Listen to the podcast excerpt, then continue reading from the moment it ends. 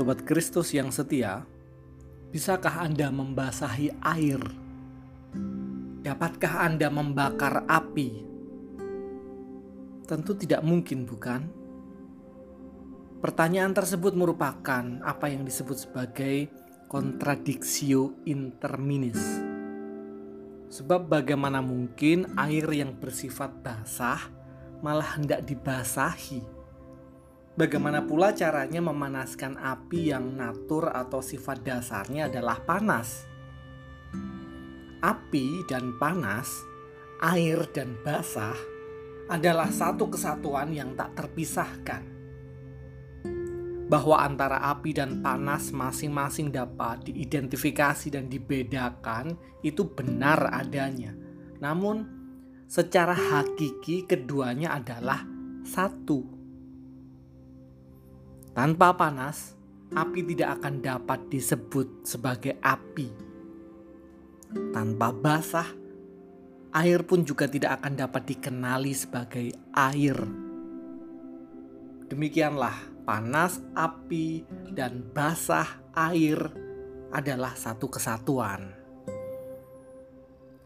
Namun, kesatuan Allah Bapa dengan Anak melampaui pemahaman empirisme semacam itu. Sebab kesatuan Allah Bapa dengan Gusti Yesus dan Roh Kudus didasari oleh motif relasional dan afeksional.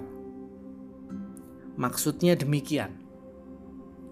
Melalui doa Yesus dalam Yohanes pasal 17 tampak wujud nyata dari kesatuan Bapa dan Anak Gusti Yesus disebut sebagai Tuhan karena di dalam dirinya menyatu dan berdiam secara jasmaniah seluruh kepenuhan Tuhan Allah.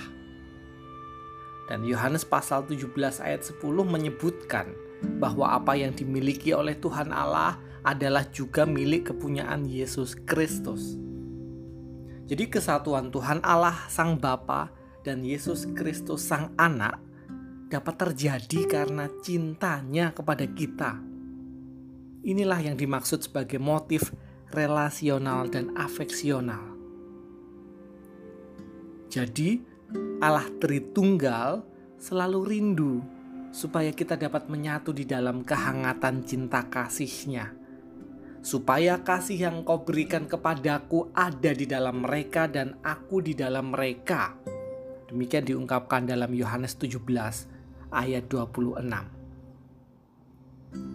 Sobat Kristus yang setia, di tengah konteks pandemi yang semakin membuat dunia menjadi beku dan kehilangan gairah, sambutlah kehangatan persekutuan bersama dan di dalam Allah Tritunggal.